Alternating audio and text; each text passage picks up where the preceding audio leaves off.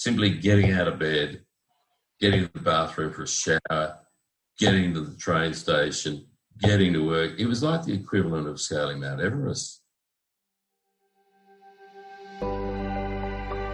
I'm Jason. And I'm Maddie. And this is Making Sense of Chaos, a podcast about death and dying, love, grief, and hope. On our show, we talk to all kinds of people who, through various trajectories, have found themselves trying to explain the unexplainable. Trying to accept the unacceptable. Trying to make sense of chaos.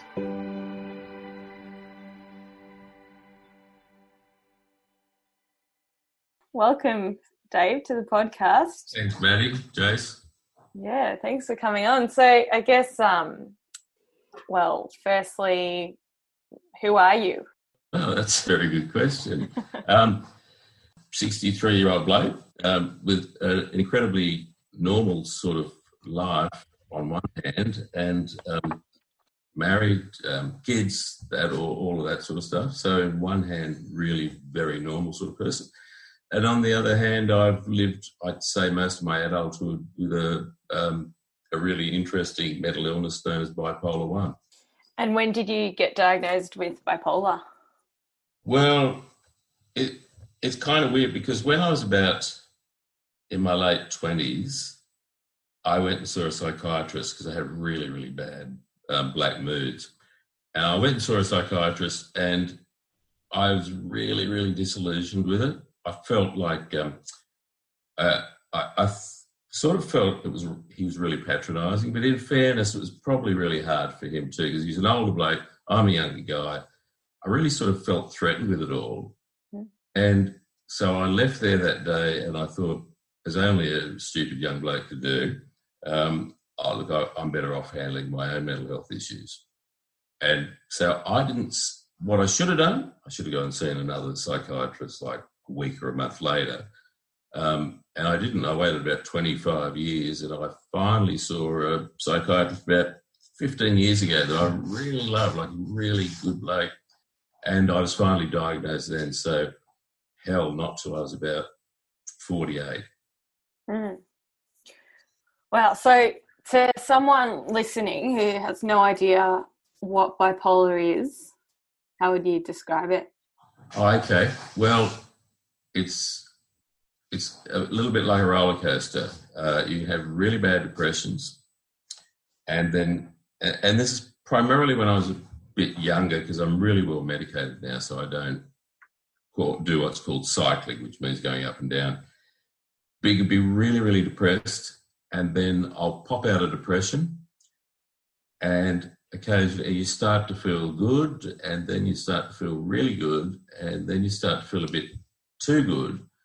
And the best way I can describe it, it's like it's like you hear a roar of jet engines in your um, your ears and a countdown in your head, and you just take off like a Saturn V rocket. You just take off. You've got most amazing energy. I during big manic episodes, I could get up at three o'clock in the morning, feeling as fit as a fiddle, like really, really full of energy, um, just I wrote a, I wrote a book while I was holding down a really um, high pressure job in about two months.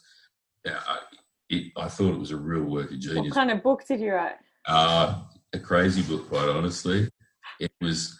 It's really hard to describe. It, I read it again last uh, last year, and it's got some interesting things in it, but it's kind of crazy. It was like people often people who go have psychotic episodes or, or they're manic will often um, do things that they think they're doing for the good of the world.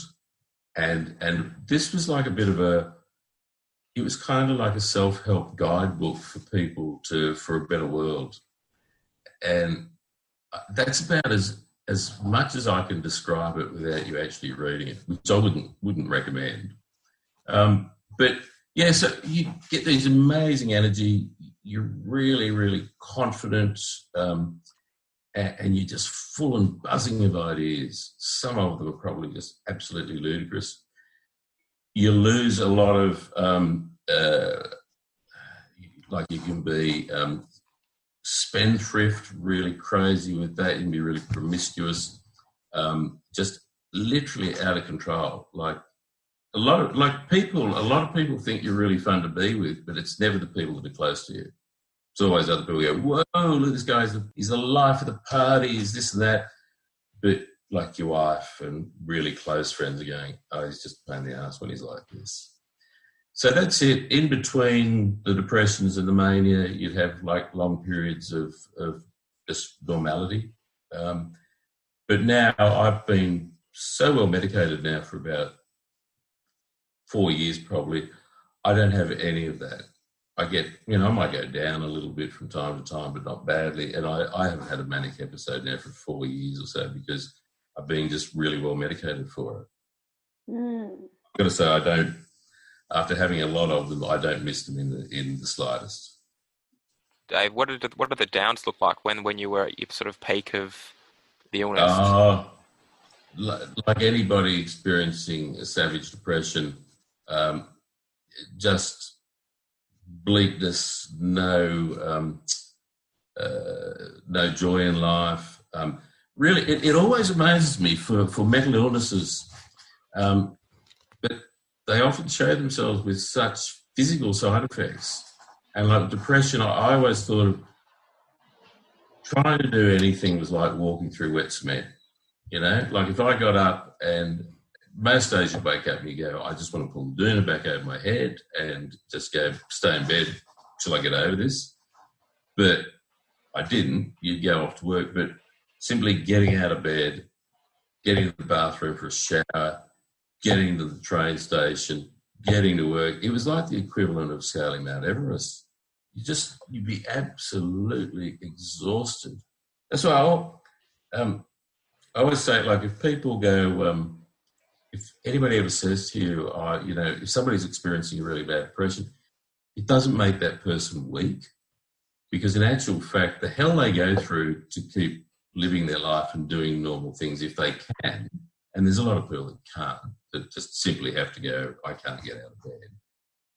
But for those who manage to get to work, hold down a job and all of that, that's incredible strength for people to do that. And yet people go, oh, people with mental illnesses are weak but it's not true at all. It's it's the exact opposite. Mm. It's very much resilient in the in the true form, in many ways. Yeah, yeah. Actually, it is, mate. It, it, it, that's very true. And a lot of people don't see that for themselves. They go, oh, "I'm really weak.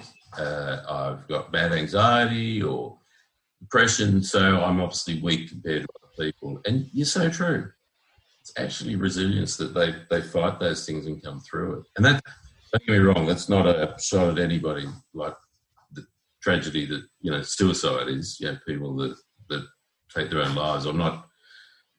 But for a lot of people that just fight through, get through those things, that's yeah, you're right. It's just a big mark of, of resilience. Is there any one particular period Dave, that you remember um, really just struggling to do anything? And- yeah, uh, yeah, I do, Maddie. Um, we did, oh, and this was just before I got diagnosed, but um, I've got two daughters who are now like adults, and um, but we did the classic um, let's go to uh, Disneyland holiday, and um, and we went off and I just remember I've never been so depressed in all my life. Like I was supposed to be on holiday. I even look at the photos from those times now, and I can just your eyes are sort of like they're dead, you know. And we went over, and I just like I fought through it. Like I didn't want the kids to go, oh god, you know, what's that? So you know, you you sort of get up and you go with the flow. But when I got back, I just went back to work, and one one literally one night I was walking from work to go back to the train station, and I saw um, a high-rise lobby, and it just had what looked like a really comfy lounge in it.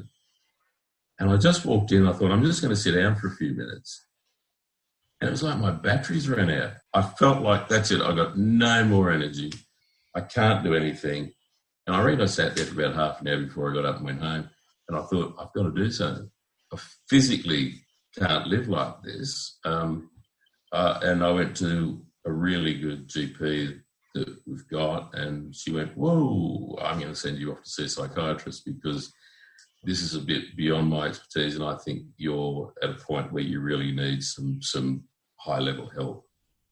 If you could describe what that, so we sort of you've described what it sort of feels like and the mm-hmm. moment in time.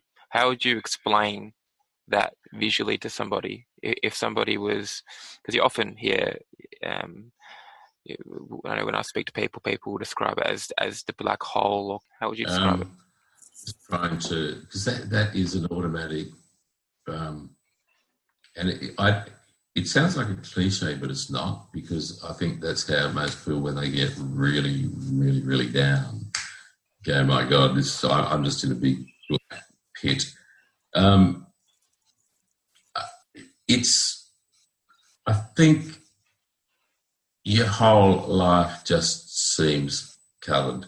You live, you live for sleep. You know, like um, uh, you're always, you're always like just busting to, to have sleep because often you're not sleeping, and then you're sleeping when you shouldn't be. But in this, in describing it, it's really hard not to say it, it is fake. I, um, Winston Churchill, yeah, the Prime Minister of England during the Second World War, he he came up with the nickname the Black Dog for depression because he's he he was clinically depressive, like, and yet he achieved amazing things. But he nicknamed his depression the Black Dog because he said it seemed to follow him wherever he went, like a loyal like a loyal pet. Um, and I always thought that's clever, but it's really hard to find anything more than you know black um, grey clouds over your life all the time. There's nothing. Just there's just nothing when people are, are, really badly depressed. There's nothing that brings joy to them. Mm, yeah, I mean, I think it's it's it's so interesting because when someone's in that in that zone, you know, people.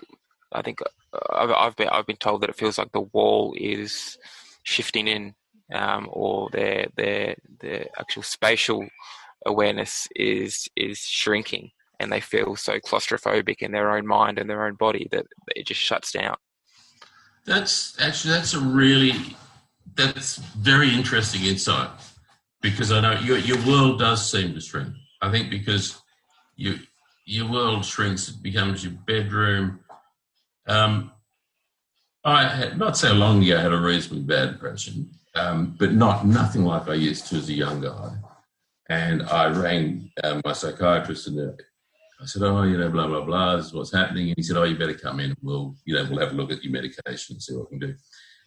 And my wife was out, so I didn't have a car. We've only got the one car between us. So I walked up to the station, and it's about a ten-minute walk. I swear that walk probably took me thirty minutes. I felt like I was about ninety-eight years old. But to your point, the world moving in on itself. It's a very because all of you living in really is your bedroom or slumped on your lounge. Um, you're not you're not out and about. And people say, well, exercise is great for mental illness. It's great for good mental health. It's really good for your resilience, but it's very hard when you're really down to go, oh, well, I'll just go for a run around the block or whatever. It's just yeah. possible to get out and do that sort of stuff. So, mate, I, I'm going to steal that and use that in one of my blogs because I think that's a really apt way of looking at it. Mm, feel free to take whatever you want. It's probably the one the one percent you're going to get from me. is is there? A, I'm always interested in in sort of. I'm interested in your view, Dave, on yeah, the the first of all the relationship between uh, a manic episode or mania in general and the depressive episode. Um, do they do they communicate with each other? Do they do they have a relationship, or or are they completely separate? Um, that's a really good question. Um, I think they have a relationship more in you might suffer from depression, and then so you write down here, yeah, or get that hand right, and then you go up when you come up to normality, and you might go whoa whoa and just sit there for months if you're lucky, and then you might take off. I think where they have a relationship is nearly always a manic episode finishes with depression. You don't. It's not like it's not. You know, I was talking about taking off like a rocket before. If you had the analogy of you're in a, a plane and you took off, you know, whoa, I'm off on a manic high. You don't come back and have a safe landing. When your manic episode finishes, you crash land. You go boom and you plummet into depression. You never come back and go, oh, wow, now I feel normal. You feel normal after you've come out of the depression. So, but does that make sense to you? Mm-hmm. The mania, you know when that's finished because you go, I feel like shit. You know, this is crap. What happened to all the good times? And and when you do when you do make that drop, do you have the insight to retrospectively look back and go, "This is what's happened"? Um, that's, that's another very good question. Not when I was young. I, I liken this to, um, I do now, and I probably have for the last decade or so. But that's because I'm an old guy and I've experienced it so much. I think it's a bit like um, driving a car. You know, you get a car, you go into your red P's someone who's been driving for 10 years is going to be a better driver than you, no matter how good your instincts and stuff, because they just know things, you know. They go, I better be wary of this stop sign, or that car doesn't look like it's going to stop. And I think it's the same with mental health issues. You, the older you get with them, the more you can see them coming. I can sense um, if I'm getting out of tune, you know, if I'm am getting a bit down, and I can sense that coming before I let myself get really down, and I can talk to my doctor and go, right, we, you know, and he'll go, oh, okay, well, we're going to change this drug or that or whatever, or we're just going to watch it for a week or so. Um, so I think, you know, there's there's a lot to be said for that's one of the benefits of getting old is the fact you can see them coming. Um, I used to be able to see uh, or you could I couldn't see them coming. I could feel a manic episode coming on, and I would just have to bombard myself with particular drugs just to knock myself. And I might sleep for three days, but it would stop the manic episode happening. But I got used to that. I actually I this there's a funny last year I was down in Canberra. I spent a lot of um, mental health month in Canberra talking to different government departments for the Black Dog Institute and I did a big talk, and always at the end of the talks, there's a few people that'll hang around. You know, there'll be questions and all that, but there'll always be a few people that hang around because they want to talk privately to you. Mm. And there was a young woman, she would have been about, I don't know, 28, something like that, really tiny little girl. And she came up to me at the end and she said, um, she said, I've been diagnosed bipolar 1 this year. And I went, oh, okay, you know. And, um, and she said to me, she said, "Do you know what the best part? The one, the one part I really loved of your talk." I said, "No, what was that?" She said, "You're so old." And what she actually meant was, and I said, "You mean I'm still here?" And she went, "Yeah, yeah." And what she was, because what she was going through was that year she'd been diagnosed with bipolar one. She'd been married the year before. They just got a mortgage, and I think that poor kid was going, This is my life. This is a template for my life forevermore now. I'm going through shit. My husband doesn't really understand it, which, you know, nobody would at that age. And um, and I think she was going, Christ, like, whoa, I, have just got a lifetime of this. And and then and I, I don't mean this to sound egotistic, but then she saw somebody went, Oh my God, they're up talking about it, making jokes, laughing. They seem really normal. And when she said to I said, Oh, that's the nicest thing I've ever heard. She said, You're so old. And that's exactly what she meant. I, I, I said to her about what just talking about, I said, you, you get the hang of it. You get more, the longer you go, the more you understand it, the the more you can see it coming, the more your husband will understand it. You know, like it's it's just like anything. You just experience it, and the more you experience, the better off you are. Mm. Finest compliment I've ever had. You're so old. What other kinds of feedback have you got from people after talks? Uh, you'll often get, um, uh, you have, I, I've had people just sit and cry through talks um, because they lost loved ones to suicide. Um, and you're always like you you know if somebody's in a bad way, you're always like trying discreetly chat to them. It's hard when you're in a big room, you know, and there's a lot of people.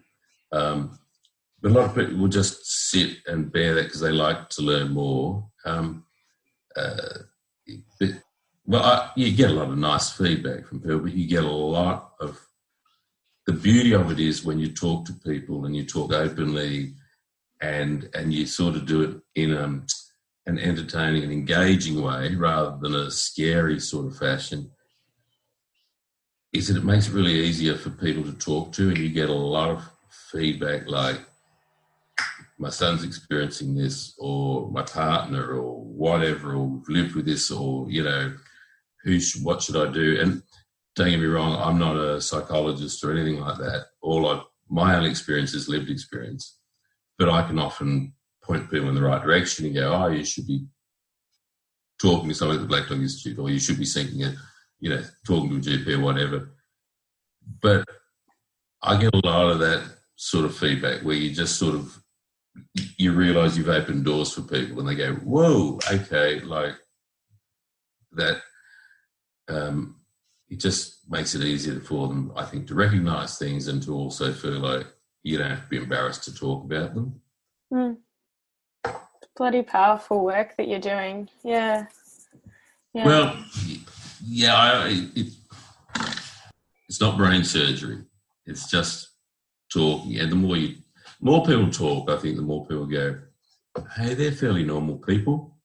Talking about these things, they're not like three headed monsters or anything. They go, you know, so yeah, thanks. It's that's lovely to say, but you just honestly, you just everybody has got something in their life.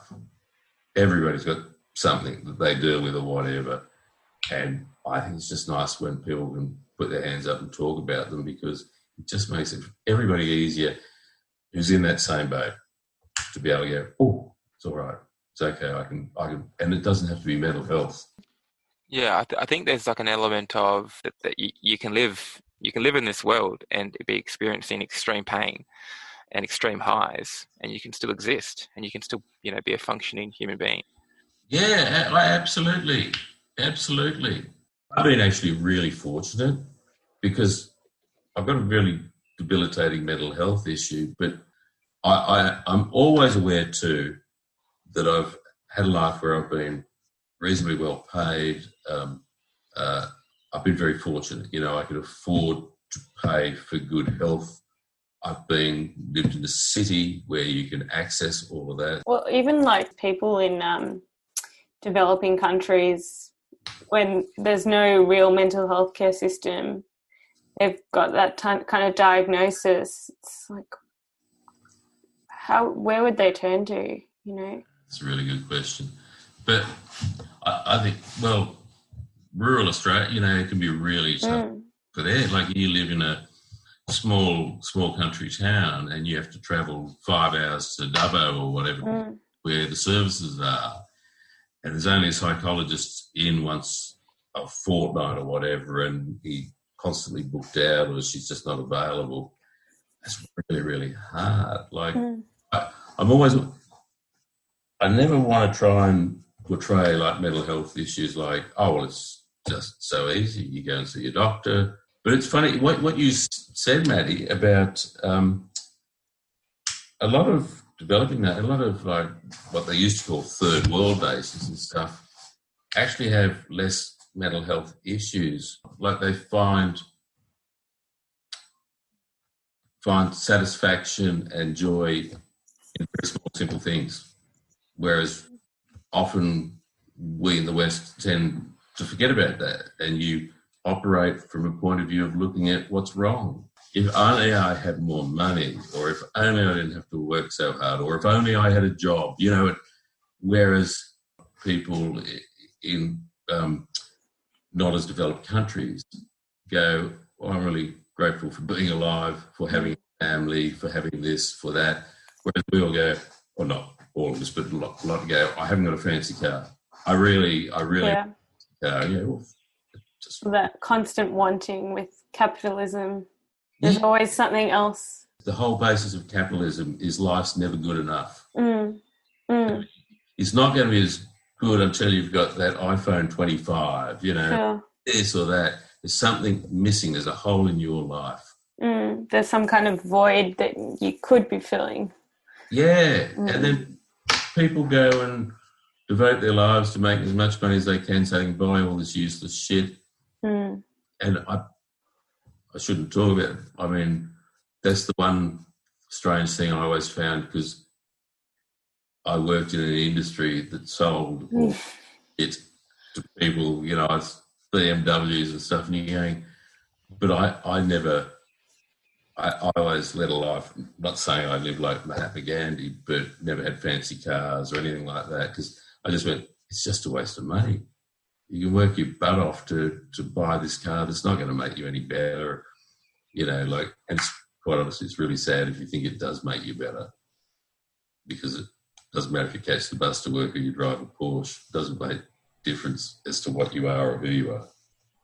Yeah, and then you then you start questioning, like, because I've also been down that path, very similar path um, of thinking, and then I start thinking, okay, well, then okay, the car doesn't mean anything. Okay, the house doesn't mean anything as long as I have somewhere to live. Well, then what's the point of a high-paying job?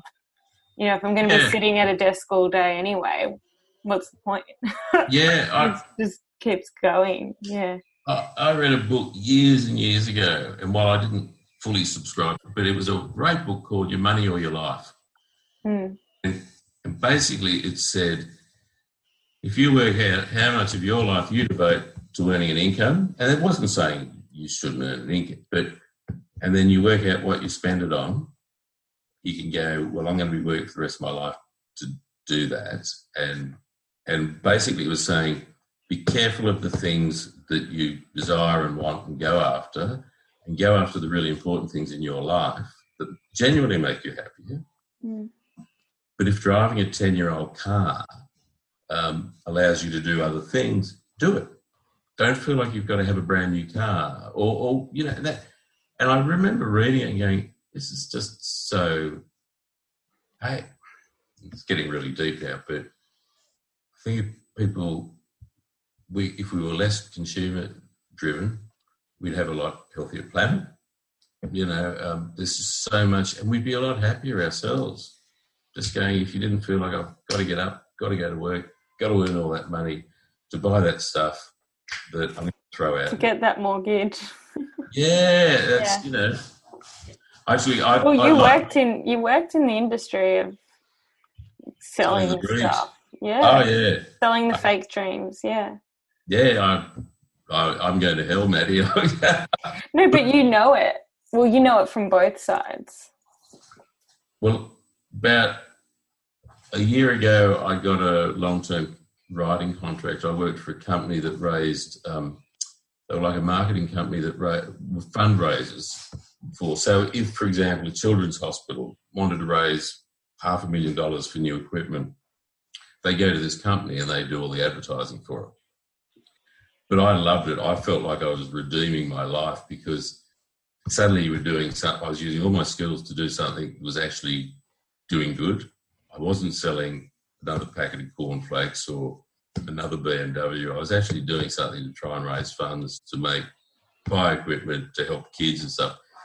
And the difference I felt every night you'd walk out and go, wow, I did something really good today. It was amazing But probably didn't compensate for 35 years selling advertising stuff.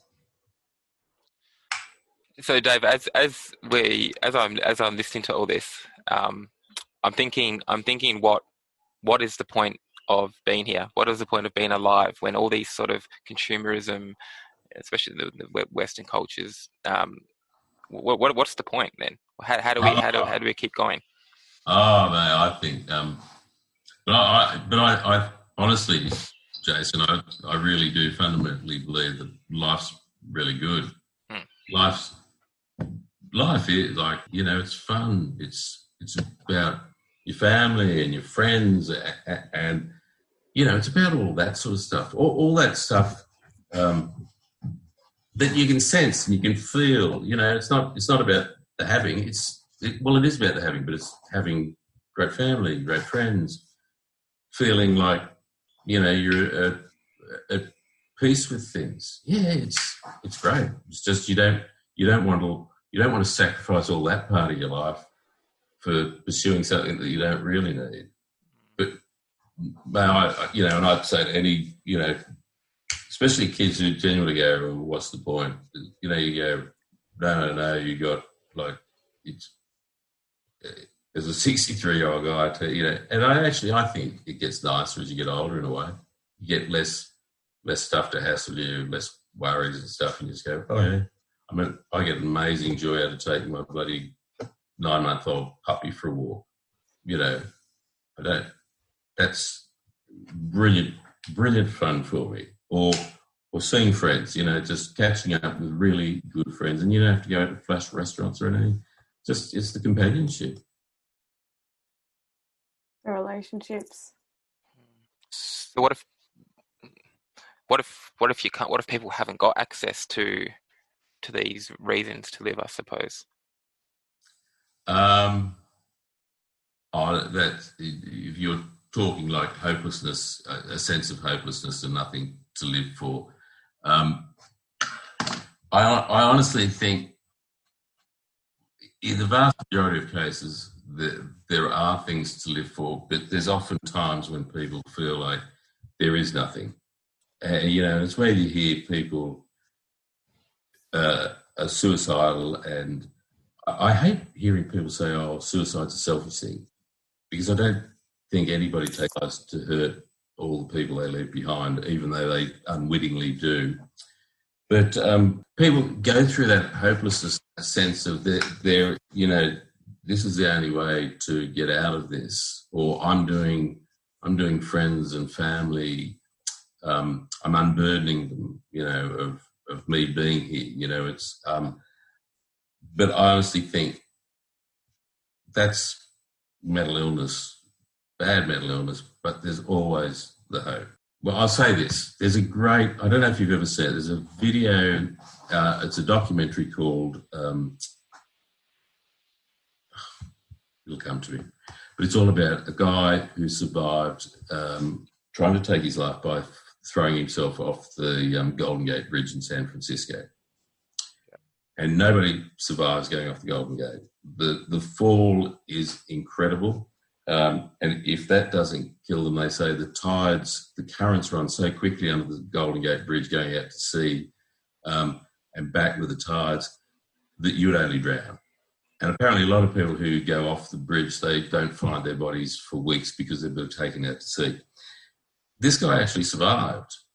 And he said something, and he's done massive research, but he said when he got to the point he was over the wrong side of the bridge, still holding onto the handrail, when he let go of the handrail, the first thing that went through his head was, I didn't really want to do that. And I don't mean he was going, I'm looking for, you know, uh, sorrow from other people, but it just literally his brain went, shit, I didn't really want to do that. And there's so much research done with people who survive suicide attempts that many, many of them, I'm not saying all, some people go on and have many attempts and eventually take their lives. But many people go, I did it, and the first thing that went through my head was, I didn't want to die once they've committed to it. Um, so, in a very long winded way, getting back to your question, but going, people people when they they feel a sense of hopelessness, there's nothing to live for. That's often illness talking for them. It's, it's the big black cloud, the hole that we were talking about earlier. But there always is a sense of hope. You know, you, nobody knows what tomorrow's going to bring, whether it be good or bad or whatever.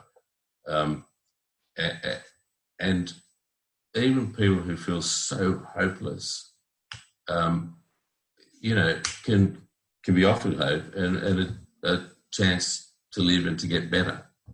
You know, to mm. to literally fight their way out of those holes. I'm not. Don't get me wrong. I'm not in any way um, making any um, criticism of people that do take their lives. I mean, must the horror you must find yourself in to to get to that point must be horrible. But people sense with a sense of hopelessness. Sometimes that sense of hopelessness, six months later, or with the right medication or the right doctors, or whatever, can actually go. Mm-hmm. And how far into that sense of hopelessness did you get through your illness? Oh, I've, I've had suicidal thinking, but I think I, I, well, I've always thought maybe I'm completely wrong, but a lot of people think about it, just even just as a, in an intellectual way. I wonder what the world would be like without me. Or yeah, the curiosity. Yeah. Yeah, but I've never got. I've had times when I thought, oh, it, it'd be a nice way to stop all the pain, mm. but I've never thought seriously about it. Never had a plan. Never even went close to acting on it because well, I got kids, and I know, uh, I, I know. But if I was to ever do that, I know the impact and the odds for them, uh, you know, sort of go through the roof, or possibly them doing the same thing. So I've never even got near it. But I, I honestly say too, even really, really dark times, I think I've always sort of gone, yeah, shit, you get through it. And that's that's my point going back to being old and experienced. Old. Yeah, honestly, I'm not. I'm not trying to make that sound funny, but yeah, suffered from depression badly through your twenties. You know, and if if if it were an ongoing thing, but you're in your forties, you go, I've been here. I know, even when things seem really, really hopeless, very horrid, it will. It'll be better. There's another side to this, and I'm going to pop out of it at some stage. And you know, that's hard. That's hard for many people to believe when they first experience mental health issues. Yeah, this is shit. This is going to be the rest of my life, but it's not. It's not a life sentence. It never has to be. And for a lot of people, they they have one episode of anxiety disorder or depression or whatever, and they never have one again. But I think getting through that first time, especially if you're younger, can be really hard. So, so Dave, is it in the the fact that it's very familiar over a long period of time that it makes it easier or or or more manageable if it's almost especially with something like the the cycle of manic depression yep is it the more it occurs the more you become familiar and almost not not more accepting of it but it's almost you know it's it's it's almost as though it's there you know it and in some ways you, you can be kind to it because it, you've been there. Yeah, that's again that's a really interesting insight. It sort of, well, I think too, when you've got something that you live with, you get. I, I like that thought of being kind to it because you sort of go, well, it's me. You know, like it's hard to differentiate it. Um, but yeah, it's a lot. It's a lot easier, as you say. If it, it, if it's with you reasonably constantly, um, you get so used to it. I think if if you had a you know depressive episode when you're 25 and then you you were fine and then you had a really bad run in when you're 40, it'd be a lot harder to go. Oh well, I know what this is like because you know remembering 15 years back. But when there's a constant just to things you go, oh, all right, okay, I know what, you know, but what, what I like is that I can say with all honesty to people who are suffering from depressions and stuff like that, going, you do get through it, you know, yeah. you, you do, you honestly get through it, you know, um, and it's, it's worth it hanging in there. I think that's a um, beautiful message to end on, Dave. Cool. Um, yeah, well, thank you so much for coming on. Not at all, Maddie. Jason, Thank- thanks very much for having me, guys. Yeah, I think you've been wonderful. And we do have one tiny question that we often ask guests right at the end. Go ahead. Um, bit of Small a bit of a a fun one. one, or you, well, you can take it wherever you like. You could take it fun, Okay. or you could take it dark, or you could take it weird. Whatever, we'll see. God, you got me. Um, worried there, if, if you had if you had one hour left to Yeah. live, so so nine p.m. tonight. That's Mhm. it. That's it. How? Where would you go to when you finish this podcast? Um, oh, I go out to my lounge room where my wife is. We've got we've known each other for about forty four years. Um, uh, I think have a glass of wine with her. I ring. I've got one daughter on holidays up at um, up near Bar at the moment. Have to ring her. I wouldn't have time to get over to my other daughter, so I'd ring her. Um, probably have a bit of a cuddle with my dog, and then I think that'd be it. Have another glass of wine, and and curse you two for going. Oh my god! they wasted my second Oh, last yeah. hour. Why did I spend the last hour talking to those idiots? We'd be like, ha.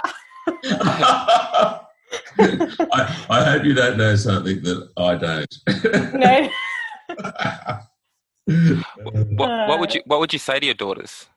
What would you say to your? I'd say these these two bloody people have told me I'm live, and um, oh, I think you just you know it's you always hear that you know love you.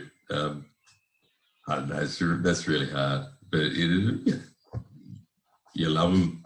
They're great people, um, you know, and they'll do well. But, but then I'd have to hang up really quickly because I'd have to have special time to spend with my dog, you know, and, and give because he'd be the main person I'd have to spend the most time with, and he'd be absolutely yeah beside himself when I was yeah. Do you, do you know how I'm actually going? haven't decided that. Is it a, a playing land on my house, or is it just going to be simple and sweet? And what do you reckon, Jason? Oh, gee, I'm, I don't. I don't know. I was thinking sort of some sort of house fire, or uh, but that's a bit morbid.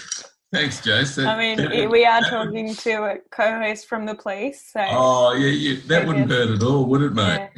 yeah. Yeah, no, yeah, you- no- nothing like burning to death. That'd be horrible. All right. now we're going into um, interesting territory. yeah, so probably, Isn't that recording on? um, yeah. But no, seriously, thank you for coming No, on. not at all. Yeah, I think Right. yeah, you spoke so beautifully, and I think people are really going to benefit from your experience. Yeah, Listen, guys, let me say, like, it's really great. Like, I know you you two both do really serious work, and um, and it's great that you devote time to these sort of things. It really is. Oh, thank you. Yeah, You're I doing think- brilliant stuff. uh, no, I think it's it's not about us, but you know the fact that you're you're some random stranger that I contacted on LinkedIn, and you're like, "Yep, I'll come on your podcast." I think that that says a lot about you and um, you know who you are. It's been a delight. Even look, I'm going to go because I've only got now Forty nine minutes. 49 minutes to go. No, no, you got fifty-two according to my clock. So what No, I- happens? Yeah. You know what happens, Jason? I go out. I'm going to go, so I may as well have a cigarette. Uh, Ash falls off my cigarette, starts the fire, and then I go, "Oh my god, I could have avoided this all along." But now, That's we're on it. yeah, yeah. What- Exactly how it would happen. Just be pretty cautious for the next fifty minutes. We, we- we might, we might even check in with you in fifty minutes. I- I'm going straight to bed. Thank you so much. Yeah. Well, you're wonderful, and and have a good hour. no, Thanks. joking. Thanks, man. You guys have great lives. I'll have a great hour. Just, just All check right, the guys. house. Just ha- check the house for any, you know, hazards or anything. Gas. I- check the I'm- gas. I, will go outside. that a gum tree will fall on me. Oh God, I'm just. Um... All right, guys. Uh, Have a good night. Bye. All right. See ya. that was making sense of chaos. A podcast about death, dying, love, grief, and hope. Thank you for listening, and we'll see you next time.